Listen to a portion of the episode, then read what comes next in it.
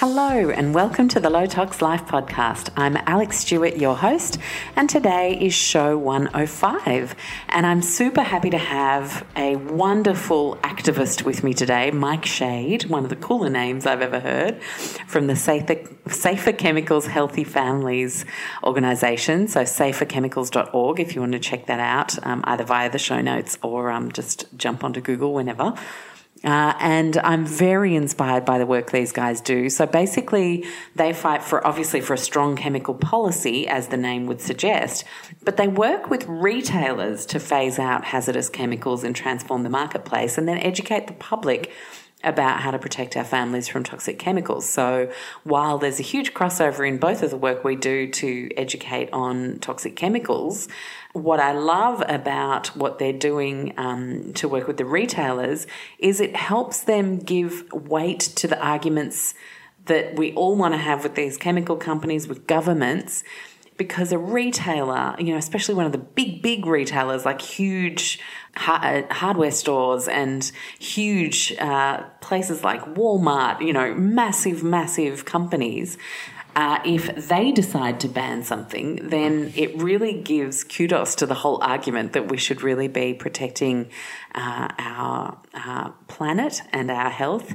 Uh, a lot more than we currently are. And I found it really inspiring at how smartly they work. And so it's not just working hard and trying to get as much information out there as possible, but really organized, driven campaigns. And Mike takes us through a couple of them today. And I just, I was completely inspired, and it's made me think about what we can do more um, effectively together to move the needle on issues either in Australia or anywhere in the world, really, if we all start to think smarter about how we organise and how we uh, demand for safer products in our marketplace and in our food, safer farming as well. So I know you're going to love that chat. And before I hook into that, I just want to remind you that the book is now available in the U S. Head to amazon dot com to grab your copy. Uh, please, if anyone has a minute or two this week and you can jump online to wherever you might Uh, have bought the book from and leave a review uh, and share why you enjoyed the book so much, why you think it was useful. That would just be amazing because it helps people who are shopping around online for a book. It, it helps us appear in those suggested kind of little sections, and it just helps people who've never heard of Low Tox Life go, oh, wow, that looks cool, and people are saying good things. So thank you for helping me spread the word on the book out there, because I can't obviously just, you know, up and leave my family and start giving talks all across the U S. As much as I would like to be able to um, give talks all across the U S, the practicality is just not there. So for you guys to help me spread the word would just be amazing. Thank you.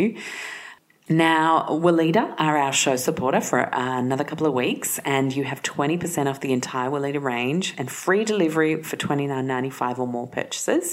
Obviously, that excludes gift vouchers, gift packs, and things that are already on discount, but you can use that code a couple of times. So if you place an order this week, you get your stuff next week, and you, wow, that's really, really beautiful. I want to get another one while I've still got that discount, then that means that you can.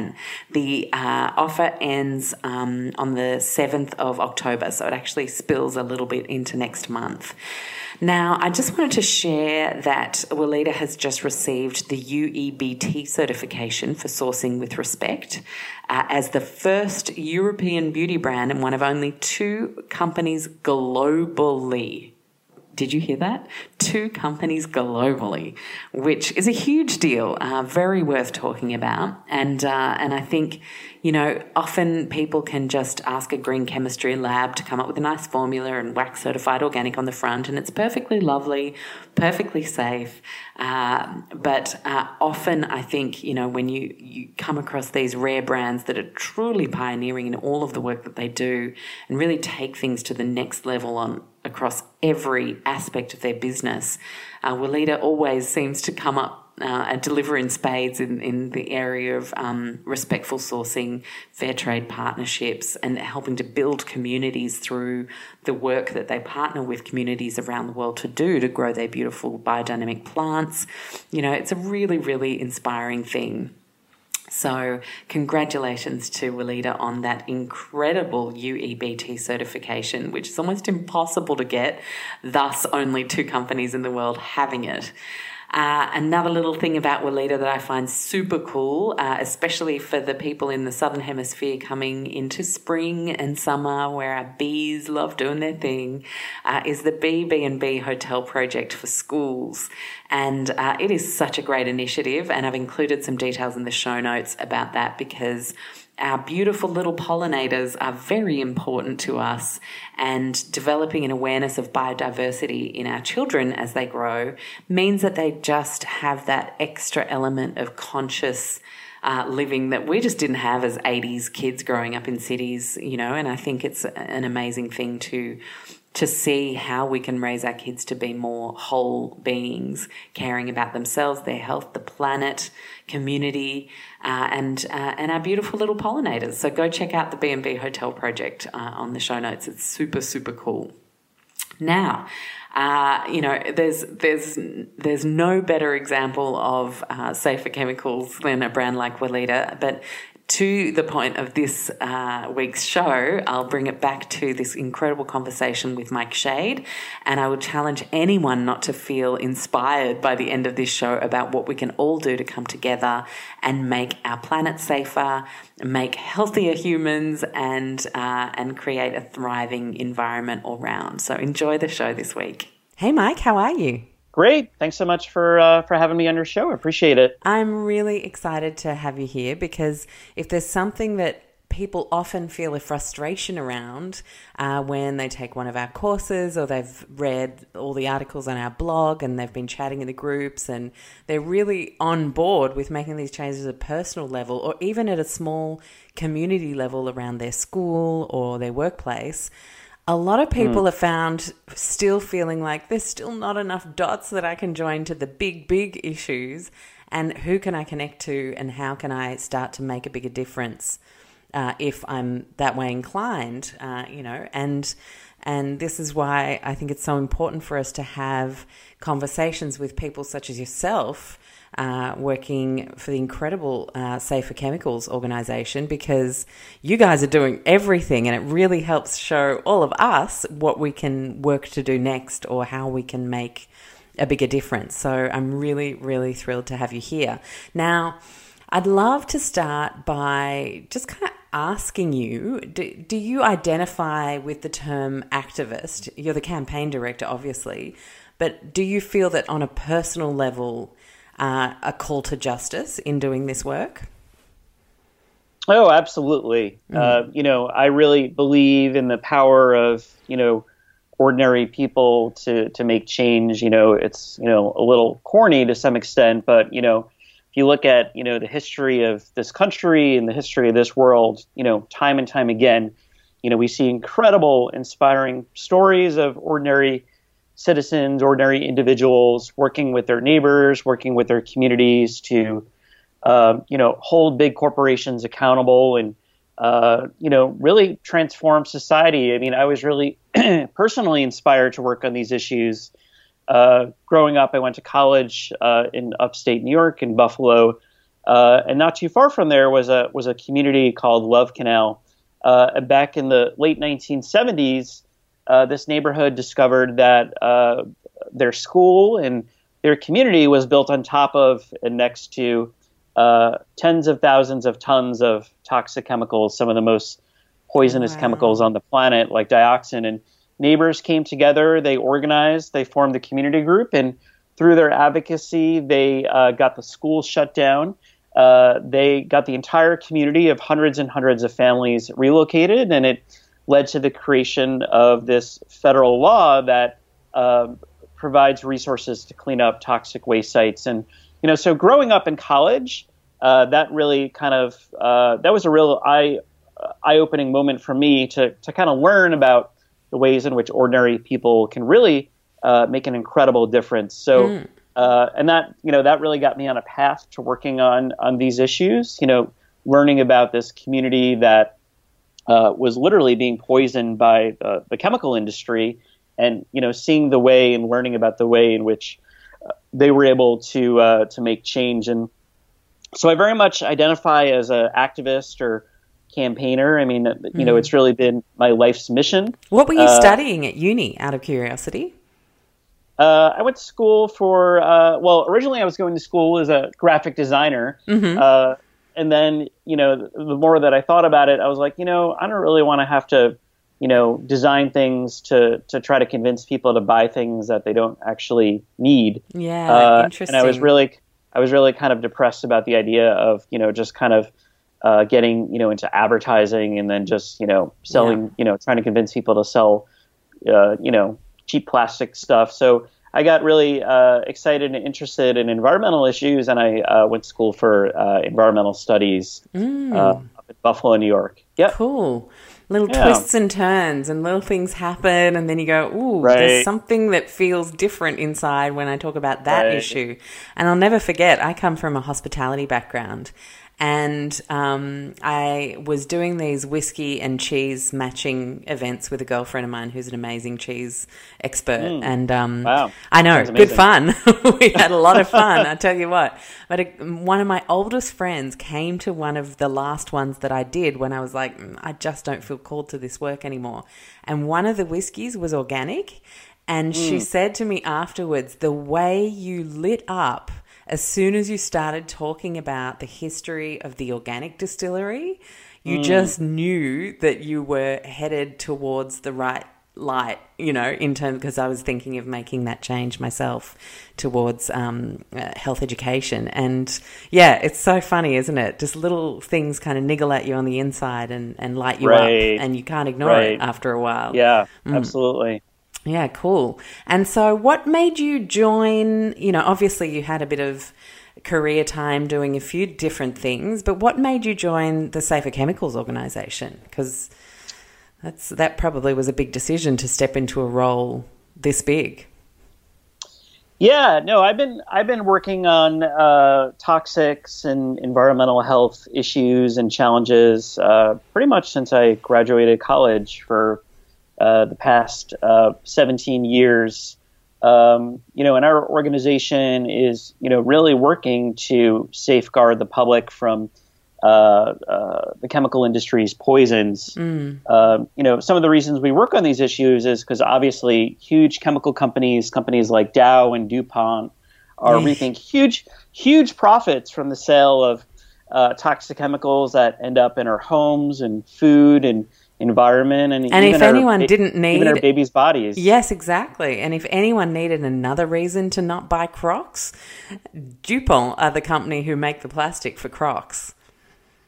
Right, mm. right, right. Yeah, no, I mean, you know, companies like DuPont are, you know, very much intimately tied to some of the worst of the worst chemicals that are out there, like P FAS chemicals. So, you know, our organization was really, you know, looking at uh, ways we can, uh, you know, reform our nation's broken chemical safety system, a, a law called TOSCA, the Toxic Substances Control Act. Mm-hmm. Uh, that law here in the U S has been uh, an utter failure. failure. We and it was back in the seventies, wasn't it, that this actually yeah. came, and, and it's only just now starting to be looked at for review. Is that right? Yeah, it was yeah. Uh, first enacted in the in the late nineteen seventies, and, you know, like I said, it's been an utter failure. Mm. Uh, the government has only safely tested Uh, about two hundred chemicals uh, out of over eighty-five thousand chemicals that are on the market, wow. uh, yeah. making our children really vulnerable to exposure to toxic chemicals. And, you know, since TOSCA was enacted, uh, you know, scientists have been sounding the alarm that chemicals are uh, linked to serious illnesses in our society, uh, cancers, learning disabilities, uh, infertility. Uh, and increasingly, we're learning that Uh, chemicals play a really important role in uh, this uh, uh, silent epidemic of uh, chronic diseases that are on the rise in our communities. So mm. our organization, Safer Chemicals, Healthy Families, was founded uh, about ten years ago to advocate for reform of our federal c- chemical safety system, uh, but then at the same time to really leverage the power and influence of huge retailers, huge corporations to to drive uh, dangerous chemicals out of their products and packaging and, uh, and global supply chains. Amazing. And thank you for the work you do on behalf of everyone in the Low Tox community. We all appreciate it, because to have organizations like you guys fighting the good fight out there is always just so reassuring.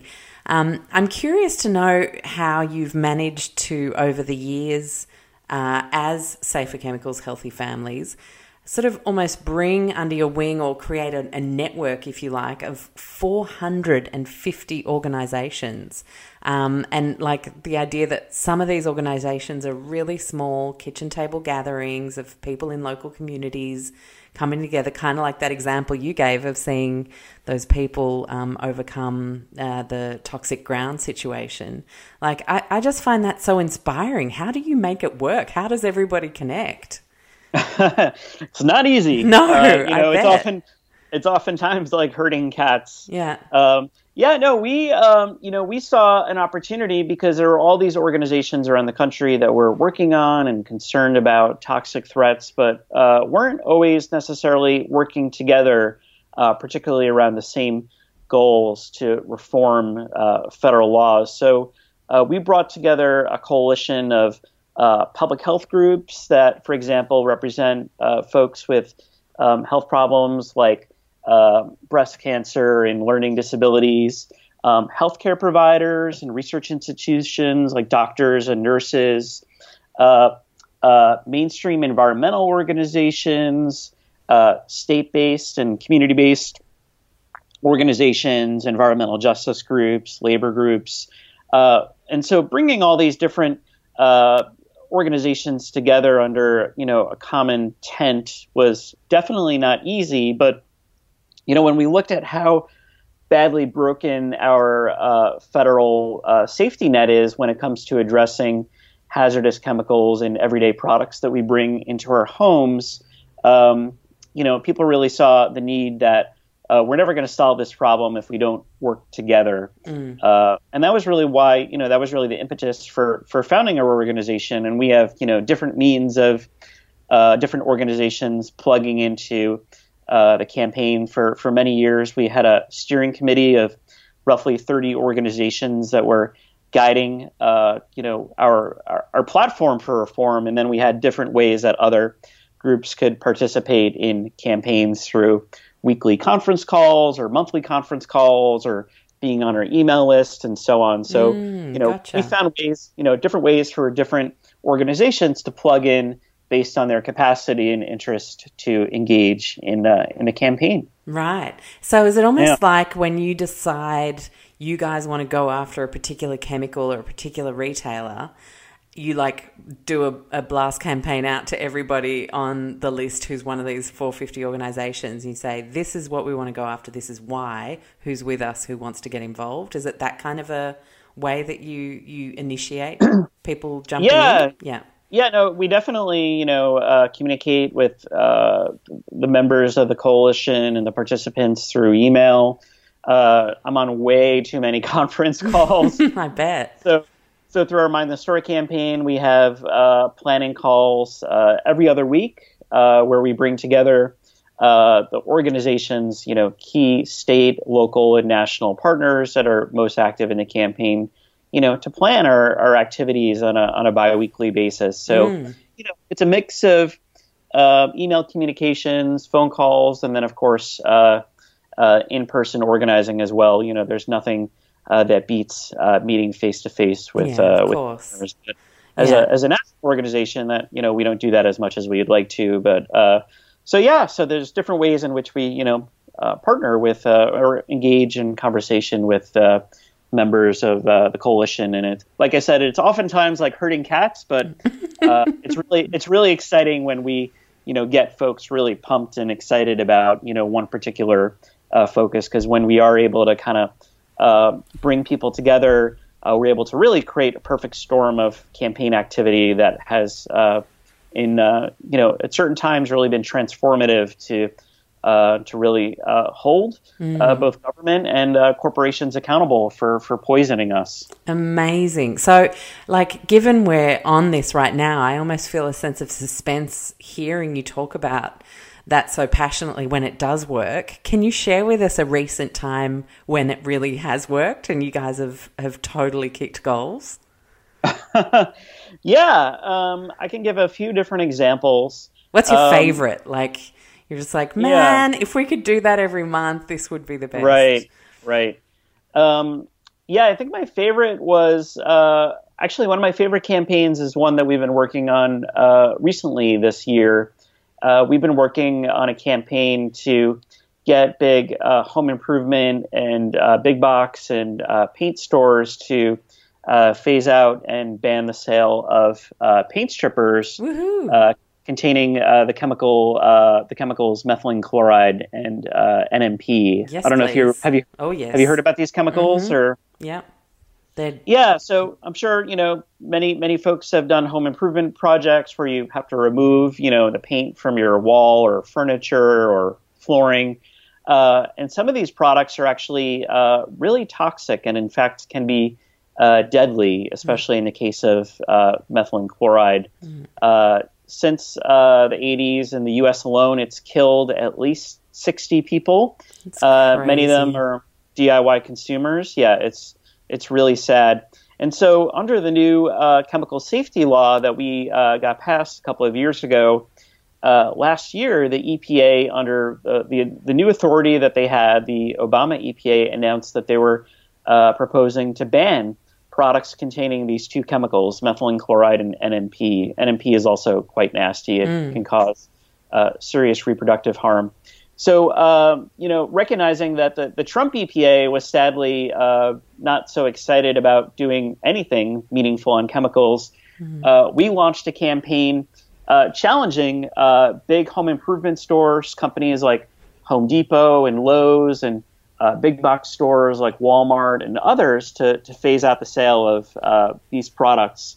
And, you know, we launched online petitions. We Uh, for one company, Lowe's, we generated over two hundred thousand petitions to the retailer. Uh, we organized uh, protests and actions and flyering and press events uh, outside of their stores and states all across the country, from Maine to uh, California to Washington. Uh, we, we told the company we were going to go to their shareholder meeting and uh, deliver uh, these petitions. And, you know, one of the one of the really uh, powerful things about this campaign has been working with uh, families uh, who lost loved ones uh, to these products. And uh, one of the things that was really interesting and ironic and really deeply sad is when we first launched the campaign last year, we sent Lowe's a letter. We said, hey, you know, we're really concerned about this. We want you to act. E P A is saying these are bad chemicals. We think you should do the right thing. And yeah. we sent them we sent them a list of products.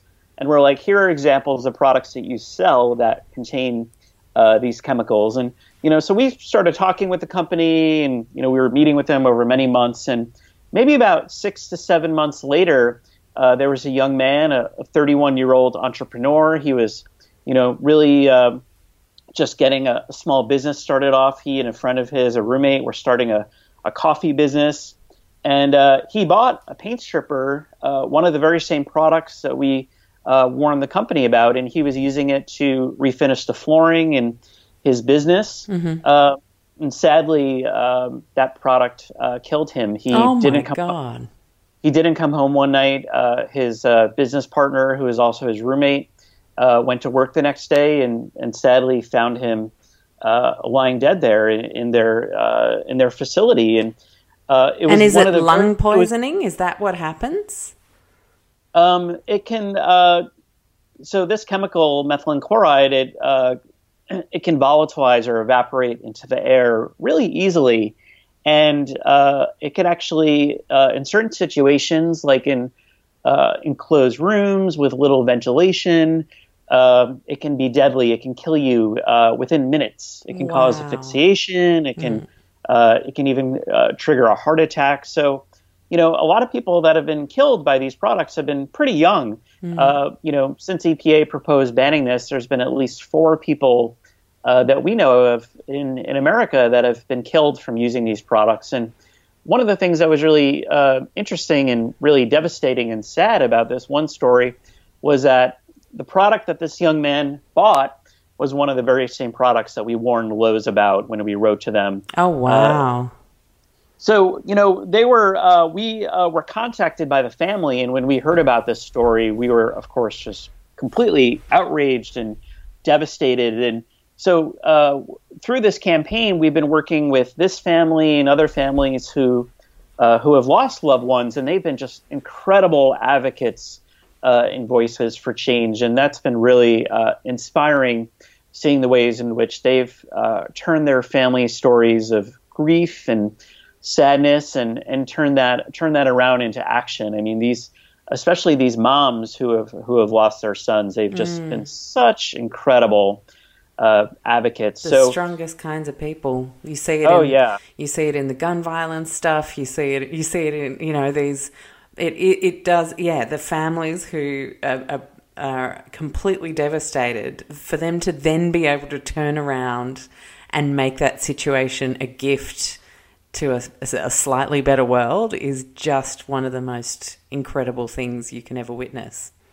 Right, right, mm. absolutely. I mean, it's been so incredibly inspiring and humbling to work with them. So, mm. um, so that's been really um, motivating, I think, for us to to work and, and empowering to work with these families and find ways that we can help them raise their voices to be Uh, to be change makers. And so through this campaign, uh, we were, you know, we started out, we sent the companies letters, we were meeting with them and, you know, recognizing that uh, E P A was really not moving forward with banning these chemicals. We really decided we needed to uh, ramp it up. So we uh, started generating uh, tons and tons of media coverage. There's some really amazing uh C B S uh, national T V stories uh, interviewing um, some of these families, which I encourage your listeners to check out. If you oh, just we Google, will. Can you? Okay, yeah. Tell us what to Google.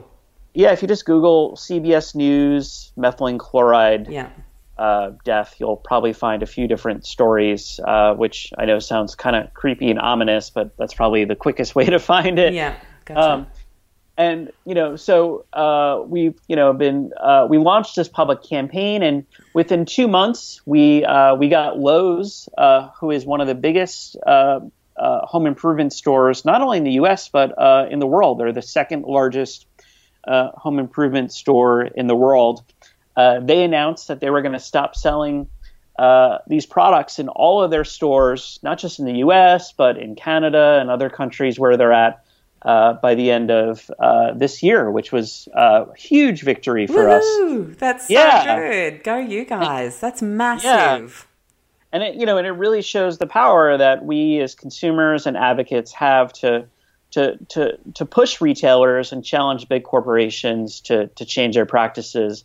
But we didn't start there. As soon as we won on Lowe's, Uh, we said to other companies, hey, if you guys don't move soon, you're going to be the next company that we target with our campaign. Mm. Uh, so within, uh, I think, just a week or two of Lowe's uh, making their commitment. Yeah. Uh, let's see here. Lowe's made their commitment on May twenty-ninth. Mm-hmm. Uh, just a couple weeks later, two weeks later, on June fifteenth, Sherwin-Williams, who is the uh, biggest uh, specialty retailer of paints mm-hmm. uh, here in North America. They're another...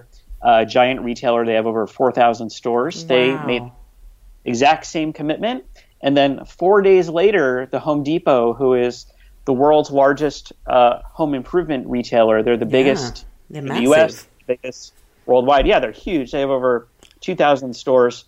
They also committed to, to ban uh, these very same products. So just in one month's time, we were able to turn around three of the biggest retailers worldwide Uh, that sell these products, and uh, and we're now in the process of leveraging uh, these commitments with other major uh, other major stores. And uh, I can't name names yet because mm. it's not public. But just in the past week alone, we've heard from three other massive retailers that are that are joining these. So it you know it really shows that um, how we're able to achieve almost like a domino effect with yeah. these companies. Once we're able to get one to move, we're able to flip the entire industry. And it also, I think, shows that when uh, when federal governments don't act, we as consumers, we as citizens really have the power to, to, to hold these big corporations accountable and use their power and influence to get poisonous chemicals uh, off of store shelves. And sometimes we can even do it more quickly and more effectively Uh, than the government uh, than the government can. I mean, and oh, don't I get believe me wrong, we always still, can. Yeah, right.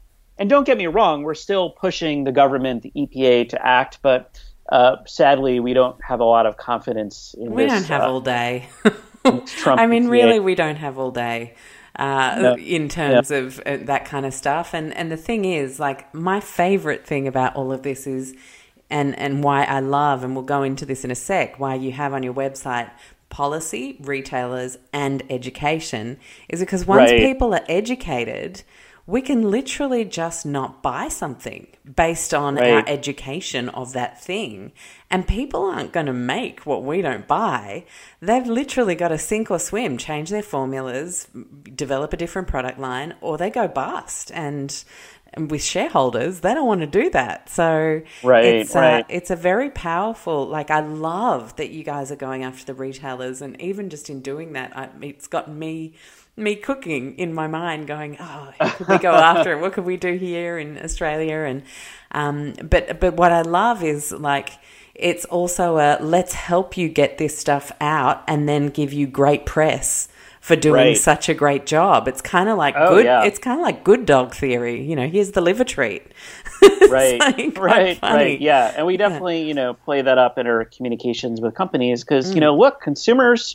You know, this isn't the nineteen fifties anymore. Consumers yeah. want to buy products that are safe and healthy for them and their families. And we think that there's a real uh, market opportunity for companies to do the right thing. And if they don't, uh, their reputation and their brand is at serious risk. Mm. You know, so just, you know, a couple of years ago, a classic case uh, is Lumber Liquidators. They were caught with their pants down. They were selling flooring with Uh, illegal levels of formaldehyde that was uh, migrating out and getting into the air of their customers' homes. Mm-hmm. Uh, sixty minutes did a, a massive expose on it, and uh, the company, uh, you know, they were they were uh, they were facing outrage from their customers.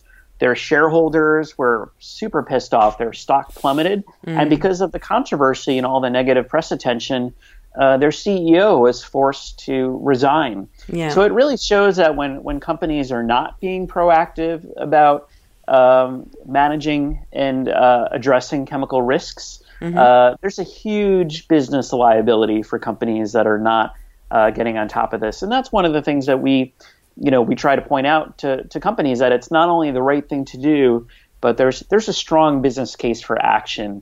And if you don't uh, and if you don't take action, Uh, you're going to face a massive backlash, backlash from your customers and investors and the media. And you know, we've we've found that to be really effective, really to harness the power of consumers and investors and and the media to drive uh, these these huge companies to to change and. And Absolutely. To do the right thing. Because you're literally dangling a carrot in front of them saying, okay, this right, is all the right. money you guys will be making in the next year or not, because we may just right. spill the beans or educate all your customers right. about what's in this and this. And uh, and all of this could go away if you're not a good. yeah, I just love it. I think it's so smart. Yeah. Such right. a powerful way to organize. Oh, so well, thank you. Yeah, no, for sure. And so back to that um, idea of you guys working to policy, working to retailers, working to education. And I know you meant mentioned that you're frustrated with the current situation, um, yeah. and policy or lack of, perhaps as it stands right now.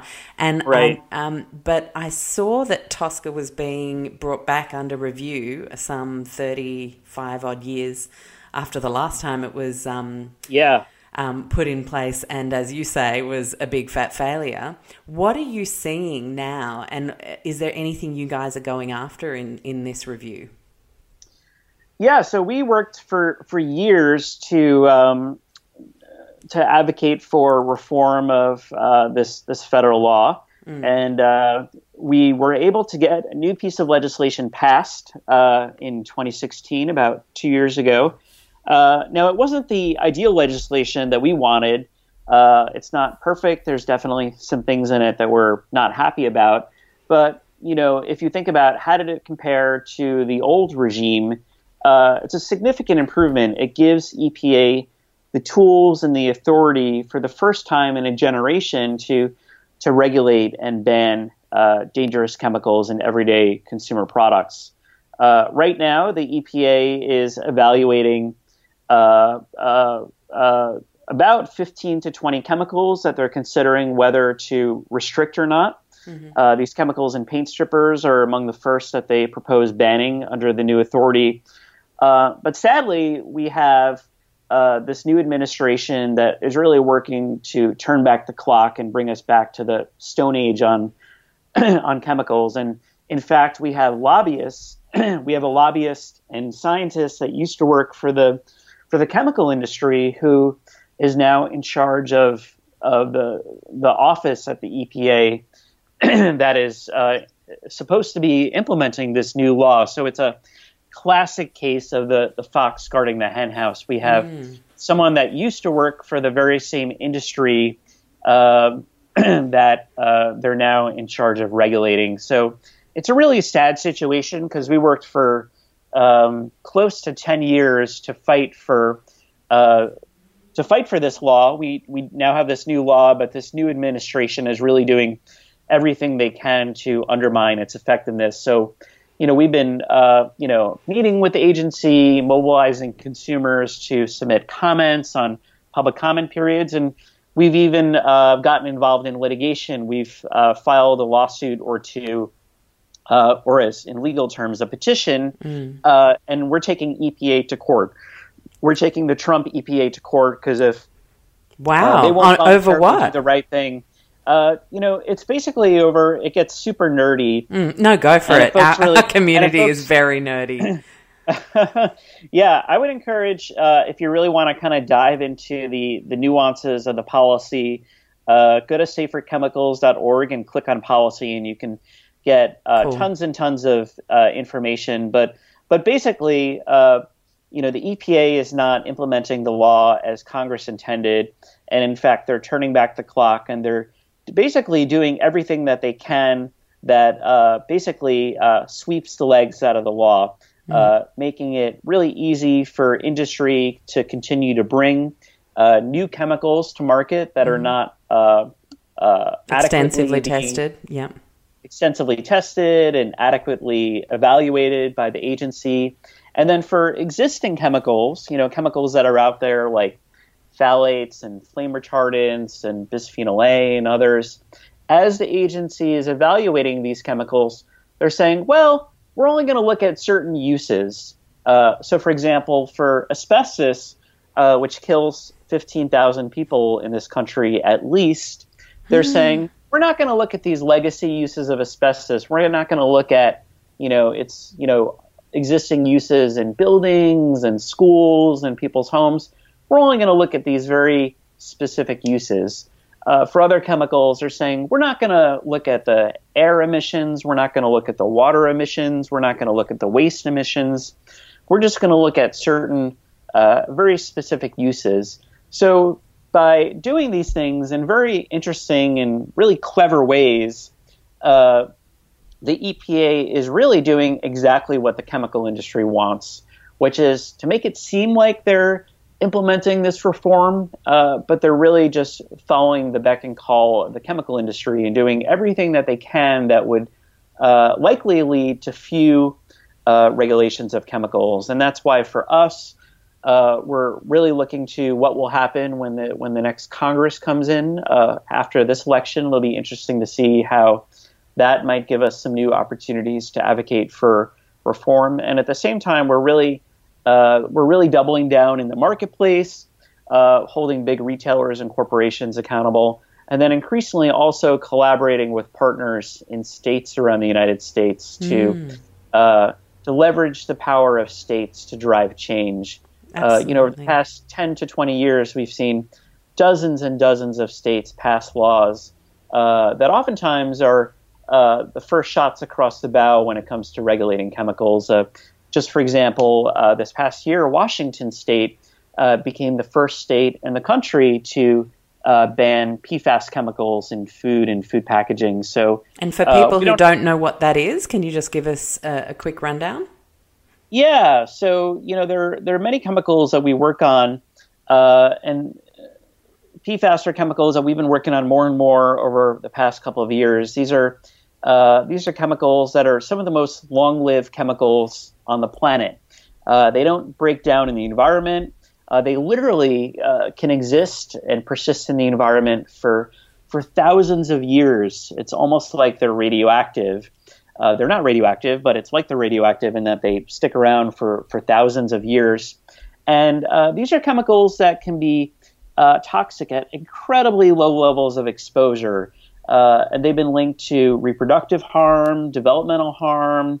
Uh, these are really, really nasty chemicals. They're often added to products to uh, make them grease or water resistant. So mm-hmm. if you ever had a Teflon pan, oh, uh, yeah. chances are contain these chemicals. Oh yeah, uh, myself included. If you had a raincoat that was uh, waterproof, uh, like Gore-Tex, it uh, probably contained these chemicals. So uh, one of the one of the uses of the chemicals that we're really concerned about is uh, they're often uh, found in uh, food packaging. Mm-hmm. Uh, they're they're used to impart uh, resistance to to grease and stains and water and food packaging and food contact materials. So uh, there was a study that was put out last year that found these chemicals in uh, thirty-three percent of uh, fast food packaging that was tested. These chemicals were found uh, in the packaging. And sadly, they're not just in the packaging, but they can migrate out. They can get into the food and as a result, make their way into our bodies. So absolutely. The, yeah, a microwave popcorn's probably my favorite common example. Right, so many right. people pop those little P FAS bags in the microwave and right. three minutes and twenty right. seconds later, they think they're having a fun little treat on a Friday night. And right. I mean, no one's no one talks about that in a mainstream situation. So it's brilliant right. that you guys are bringing awareness around that as well. Right. Well, here's the good news. Uh, Washington State, uh, Uh, in uh, here in the U S, they became the first state in the United States to ban these chemicals in food packaging. Amazing. And that's exciting because if you're, you know, a big grocery retailer, you know, a company like a Kroger or a Walmart, you're mm. not just going to ban these chemicals and stop using them in this one state. You're going to do this all across the country and perhaps, hopefully, uh, all across the world. Mm. Uh, so that's uh, so we're working now to leverage uh, this victory. Uh, we actually just uh, a couple weeks ago, we sent letters to dozens and dozens of top uh, grocery chains and big box stores and fast food chains and restaurants and say, hey, Washington passed this law. We want you to get these chemicals and other chemicals out of food and food packaging. Mm. Uh, it's the right thing to do. Your customers want food that is safe and healthy, and Uh, there are safer and healthier alternatives that are out there. Yeah. If a study found that thirty-three percent of fast food packaging contained these chemicals, that means that sixty-seven percent of them did not, demonstrating that you can actually, uh, you know, make, you know, microwave popcorn and other food contact materials, food packaging without these really nasty chemicals. Mm. So that's the good news. Yeah, it's and, uh, great news because these companies all strive for systemization, processes, economy of scale. And so when you're able to convince one state to change that, they don't want to then have to like, I mean, that would be, that would make Washington State hugely unprofitable for them on those product lines right. overnight because right. they have right. to just make it for that one state, one special way. So right. that it's like you were talking about with the paint stripper example, you've just got to convince one and then you hopefully start to get that domino effect. Absolutely, absolutely. And we've already, uh, you know, I said, you know, as I mentioned, we sent these letters to all these companies. We've already started meeting with uh, with companies, and we heard from one major uh, food chain who I can't say, but they're, you know, within the top fifteen food retailers in America. Uh, we heard from them uh, just last week that they're taking this very seriously, and they're now investigating where these chemicals are are being used in their in their food packaging. Amazing. I had a meeting with another major grocery chain just yesterday, who uh, who said the same thing. So uh, we're really excited to kind of you know take the lessons that we and the some of the some of the yeah some of the lessons we learned from this recent campaign around these deadly paint stripper chemicals and kind of take those lessons and uh, replicate it uh, in the food sector, because if there's anywhere that toxic chemicals should not be, certainly it's in uh, food packaging and in the food itself. And it's not just the P FAS chemicals. There's other chemicals that get into food that we're concerned about, like uh, like phthalates. Mm. Our number, number one route of exposure to phthalates uh, is in the food Uh, that we all eat. Uh, in fact, we put out a report, we co-released a report last year that found it uh, widespread in um, macaroni and cheese products, yes. like Kraft macaroni and cheese. So we think there's a real opportunity for grocery stores and food companies uh, to take action on chemicals like these in food, because customers, consumers want food that is safe and healthy and nutritious for their children and for their families and loved ones. Mm, amazing. And th- I think the American Academy of Pediat- Pediatrics just brought out last week a finding of a study around food packaging as, re- as well, which was just fantastic to see a pediatric body getting behind this, because I think, I, I don't know whether you've struggled with this, Mike, in any meetings that you've had or even starting a conversation. You know, I can just picture the big boss of a multinational going, I don't want some hippie greenie activist in front of me trying to tell me we can't. I bet you get that pretty much every day. Um, right. But, uh, but like once you can get scientists and doctors to to get in and do the research, analyze the research and put up the red flag, it really brings a huge weight to the case for change, right? Oh, absolutely. It's it's a real it's a real game changer. And, you know, doctors and scientists are sounding the alarm mm. that ninety percent of American women, and I'm sure this is true worldwide, ninety percent of women of childbearing age have toxic chemicals in their bodies that can increase the risk of brain damage and loss of intelligence and uh, other serious illnesses for their babies over time. So doctors and scientists are incredible spokespeople for change, and uh, we we partner and work with many uh, incredibly inspiring doctors that I are uh, really stepping out to to use their voice and leverage their expertise to to call for change. And we were uh, it was funny. We just published a, a column uh, on Friday in a in an online publication about this campaign, and three days later, the American Academy of Pedi- Pediatrics came out with this with this announcement, mm. calling attention to the exact same chemicals that we were focusing in on. So it was a perfect moment for us, and it really is incredibly helpful when we have doctors such as pediatricians uh, raising their voice, you know, because they're seeing it. You know, their their patients and children that they work with, you know, asthma has been skyrocketing in mm. recent de- decades. Uh, childhood cancers are on the rise. So they're seeing it in their patients, that the children that they work with, uh, something is going on. Something is wrong here. Yeah. And, uh, you know, and, the, you know, and they're looking at the, the scientific literature, and they're seeing that, uh, you know, uh, there are uh, many chemicals that are contributing uh, to these illnesses that they're seeing it in their patients. And they, if you talk to them, they refer to it as Uh, as a silent epidemic. Yeah, that's right. And what, actually one of the things that I do in my talks that are aimed at parent groups uh, is uh-huh. I just say, okay, everybody, put up your hand if you can, like, think back to when you were a kid and right. think about everybody in your class and think about how many Ventolin puffers you would have seen back then in the average day. And like maybe one or two people remember a kid with asthma or having to carry a puffer around at school. Right. And then I say, okay, now think about any people in your class that had a food allergy or an intolerance or had to eat special mm. food different to the rest of the class. Uh, and um, and hardly anyone. It'll be like one or two people maximum per talk. And I'm talking some right. groups of fifty, one hundred people.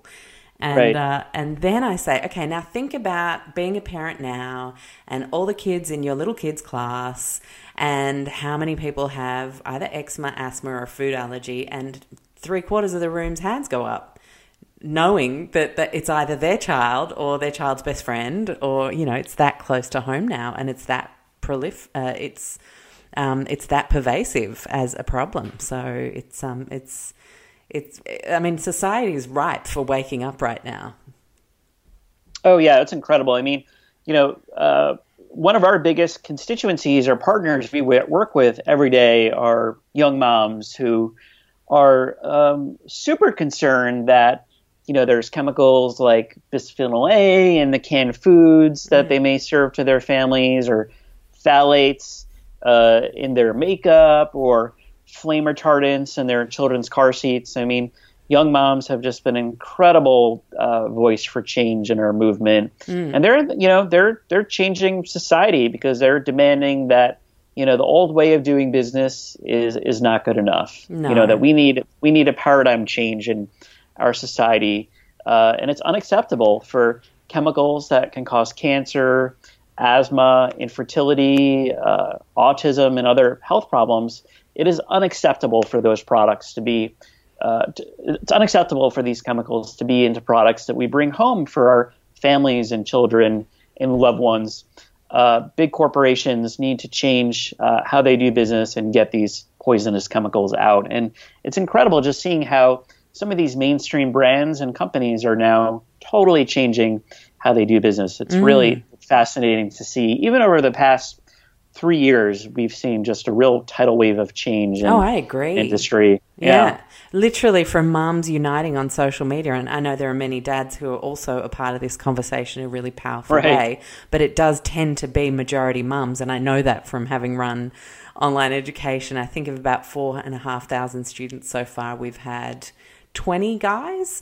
Um, so mm. it is, I mean, it's, I'm not generalizing, it's fact. It's mainly um, women. And there's just something about, I think, that biological want, desire to protect on, on a really primal level your baby. Mm. When you, you know, sniff that something isn't quite right, you will you will chase down every rabbit hole on the internet until you find the answer. And um, right.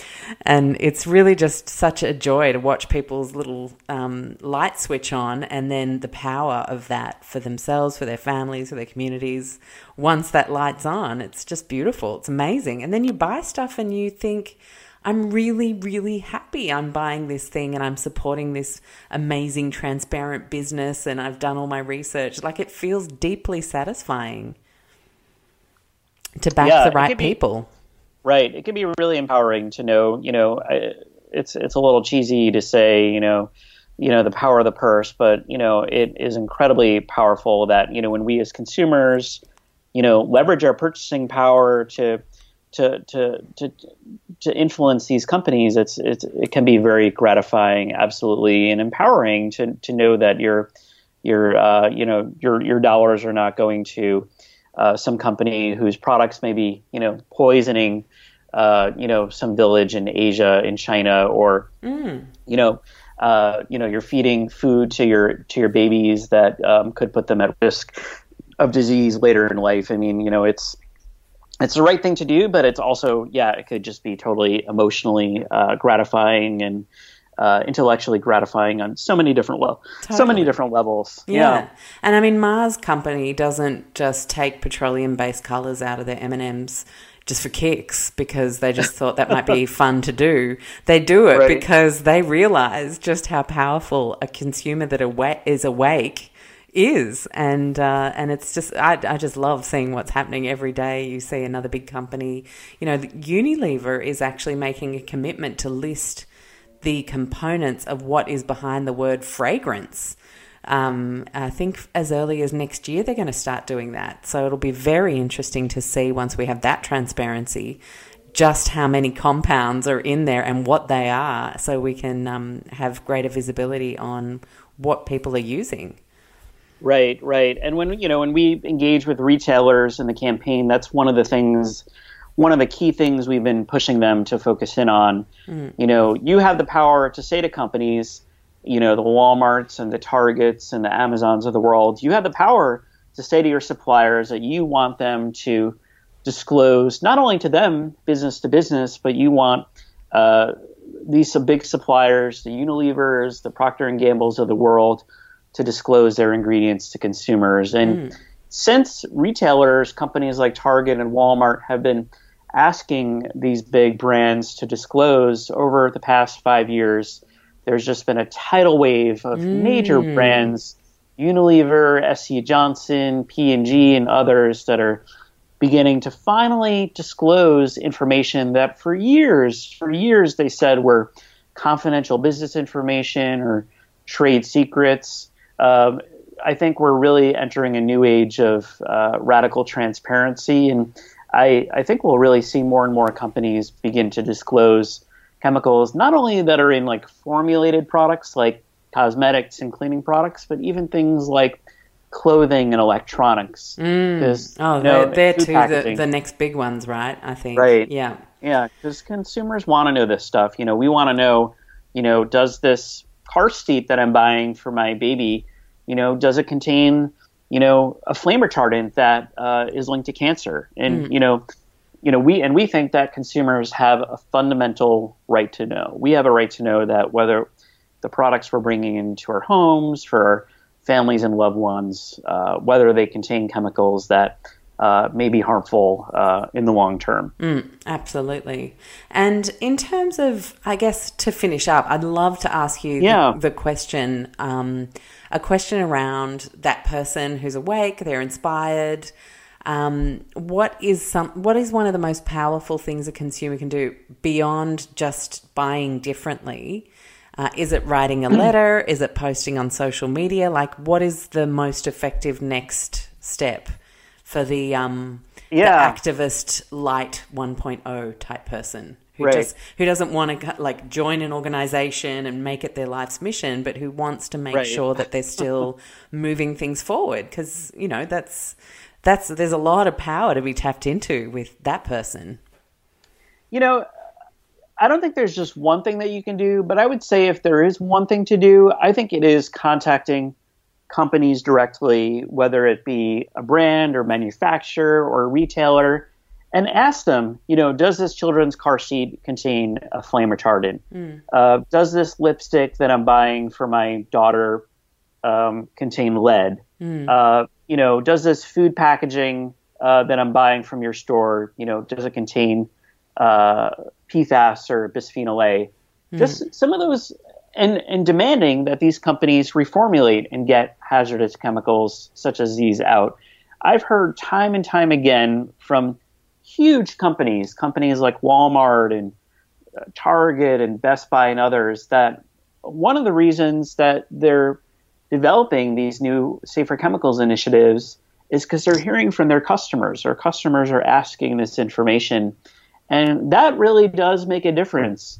Sometimes it's just one customer asking a question like this that can make a difference. I was talking to one uh, big office supply company, uh, Staples, a couple of years ago, and they oh, were yeah. telling me just because one of their customers asked them whether or not their thermal receipt paper uh, in their stores, whether it contained bisphenol A or bisphenol S, that started a huge journey for them to know, to understand, because they had no idea whether their receipt paper contained these chemicals. And sure enough, it did. Mm. And that started that company on a journey to begin to investigate whether they can find a safer alternative.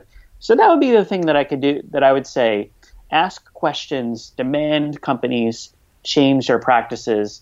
Sometimes, uh, you know, we think that we're, you know, speaking into a well and no one is hearing us, but uh, those, those little questions that we're all asking uh, is causing huge ripple effects through Uh, through corporate, uh, huge corporations and through global supply chains. So that is a really powerful thing that all of us can do, uh, whether it's an email, whether it's, you know, a handwritten letter, or even uh, tweeting at a company or commenting on them on Facebook or Instagram. These are all powerful ways that we can try to reach these companies and decision makers. Mm, such a great tip. And I think what speaks volumes especially is when you don't get a reply at all and you right. try like three different ways. I remember wanting to right. find out whether a particular brand of pork was feeding G M O grains to the mm. animals, and um, Ugh.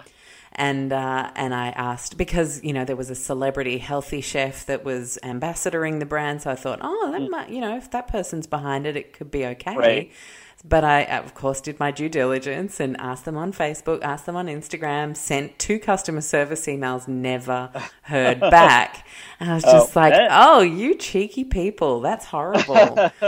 um, yeah, then you know, know they got something to hide. Exactly, right? I always, you know, coach people in our community, if it takes you like ten clicks on one website and then having to email customer service to request the ingredient list, you know, all that kind of stuff just to find out what's in a cleaning product, then you can right. pretty much bet that they're trying to do everything they can to not let you see what's in that thing.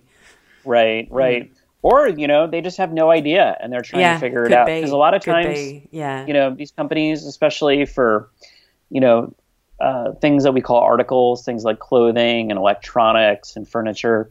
Companies have no idea what's going into their products. They have no idea. Mm. Uh, so, you know, sometimes when you ask those questions, it's not because they're not only ignoring you, but they might also be trying to figure that out because they have no idea. They have no idea, which is why we need to continue to ask these questions and demand change, because it's when we raise our voices as consumers uh, that can be really transformative. And, and we are. We're making incredible differences, uh, but we need to keep it up and really uh, put put our floor on the ga- put the put the pedal uh, to the gas, and you know really amp up and call for change, because we're changing um, huge corporations all across the world, and we need to keep that up and raise our voices as consumers, because uh, we really have, I think most people have no idea how much power we have, and we need to continue leveraging that power that we that we have as consumers. Oh, thanks so much, Mike, and thank you for this powerful conversation, um, because I think when we talk about these things and when we listen to how people are actually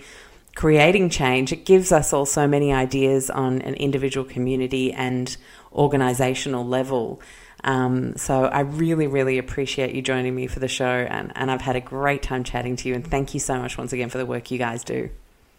Yeah, thank you. It's been a pleasure, and if folks want to learn more about our work and sign up for our e-list, you can visit us at safer chemicals dot org, and we're, of course, also on Facebook and Twitter. Yeah. And thank you so much, and thanks for all that you do. Great oh, work. Really thanks, appreciate it. Mike. Um, yeah. yeah, and your website is packed with resources. So especially um, for the North Americans listening to the show, there are so many ways to get involved, to get information, to see what's going on locally to you. It's um, it's super inspiring. So keep doing what you do, and, uh, and I hope everybody enjoys the show. Head to the show notes for all of the details uh, that we spoke about, those chemicals, the links, et cetera.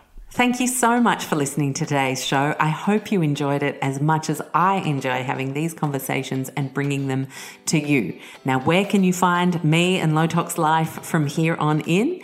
Well, you've obviously got low tox life dot com, and there we have everything beautifully organized into food, home, body, and mind topics, as well as kids, and a whole bunch of free downloadables and resources to help you, inspire you to take community action. And there's amazing A to Z recipes there if you're ever getting a little bit stale in the kitchen, and a whole bunch of articles that I've written. You can also find me on Instagram at Low Tox Life, and also on Facebook by a page the same name. I make everything super easy, Low Tox Life, so you can find it really, really simply. Thank you so much to everybody who leaves a five-star review over on Stitcher or iTunes or wherever it is that you tune into the show. And also to let you know that you can join us on Patreon, P-A-T-R-E-O-N dot com forward slash Low Tox Life, and come join the private Low Tox Life Club. In there, over time, more and more cool stuff is about to be added. It's a place where we can continue the conversations, chat about the weekly show. You're going to get bonus Q and A and all sorts of things over time. I explain everything over on Patreon, so I encourage you to check that out. And in the meantime, I'll see you next week.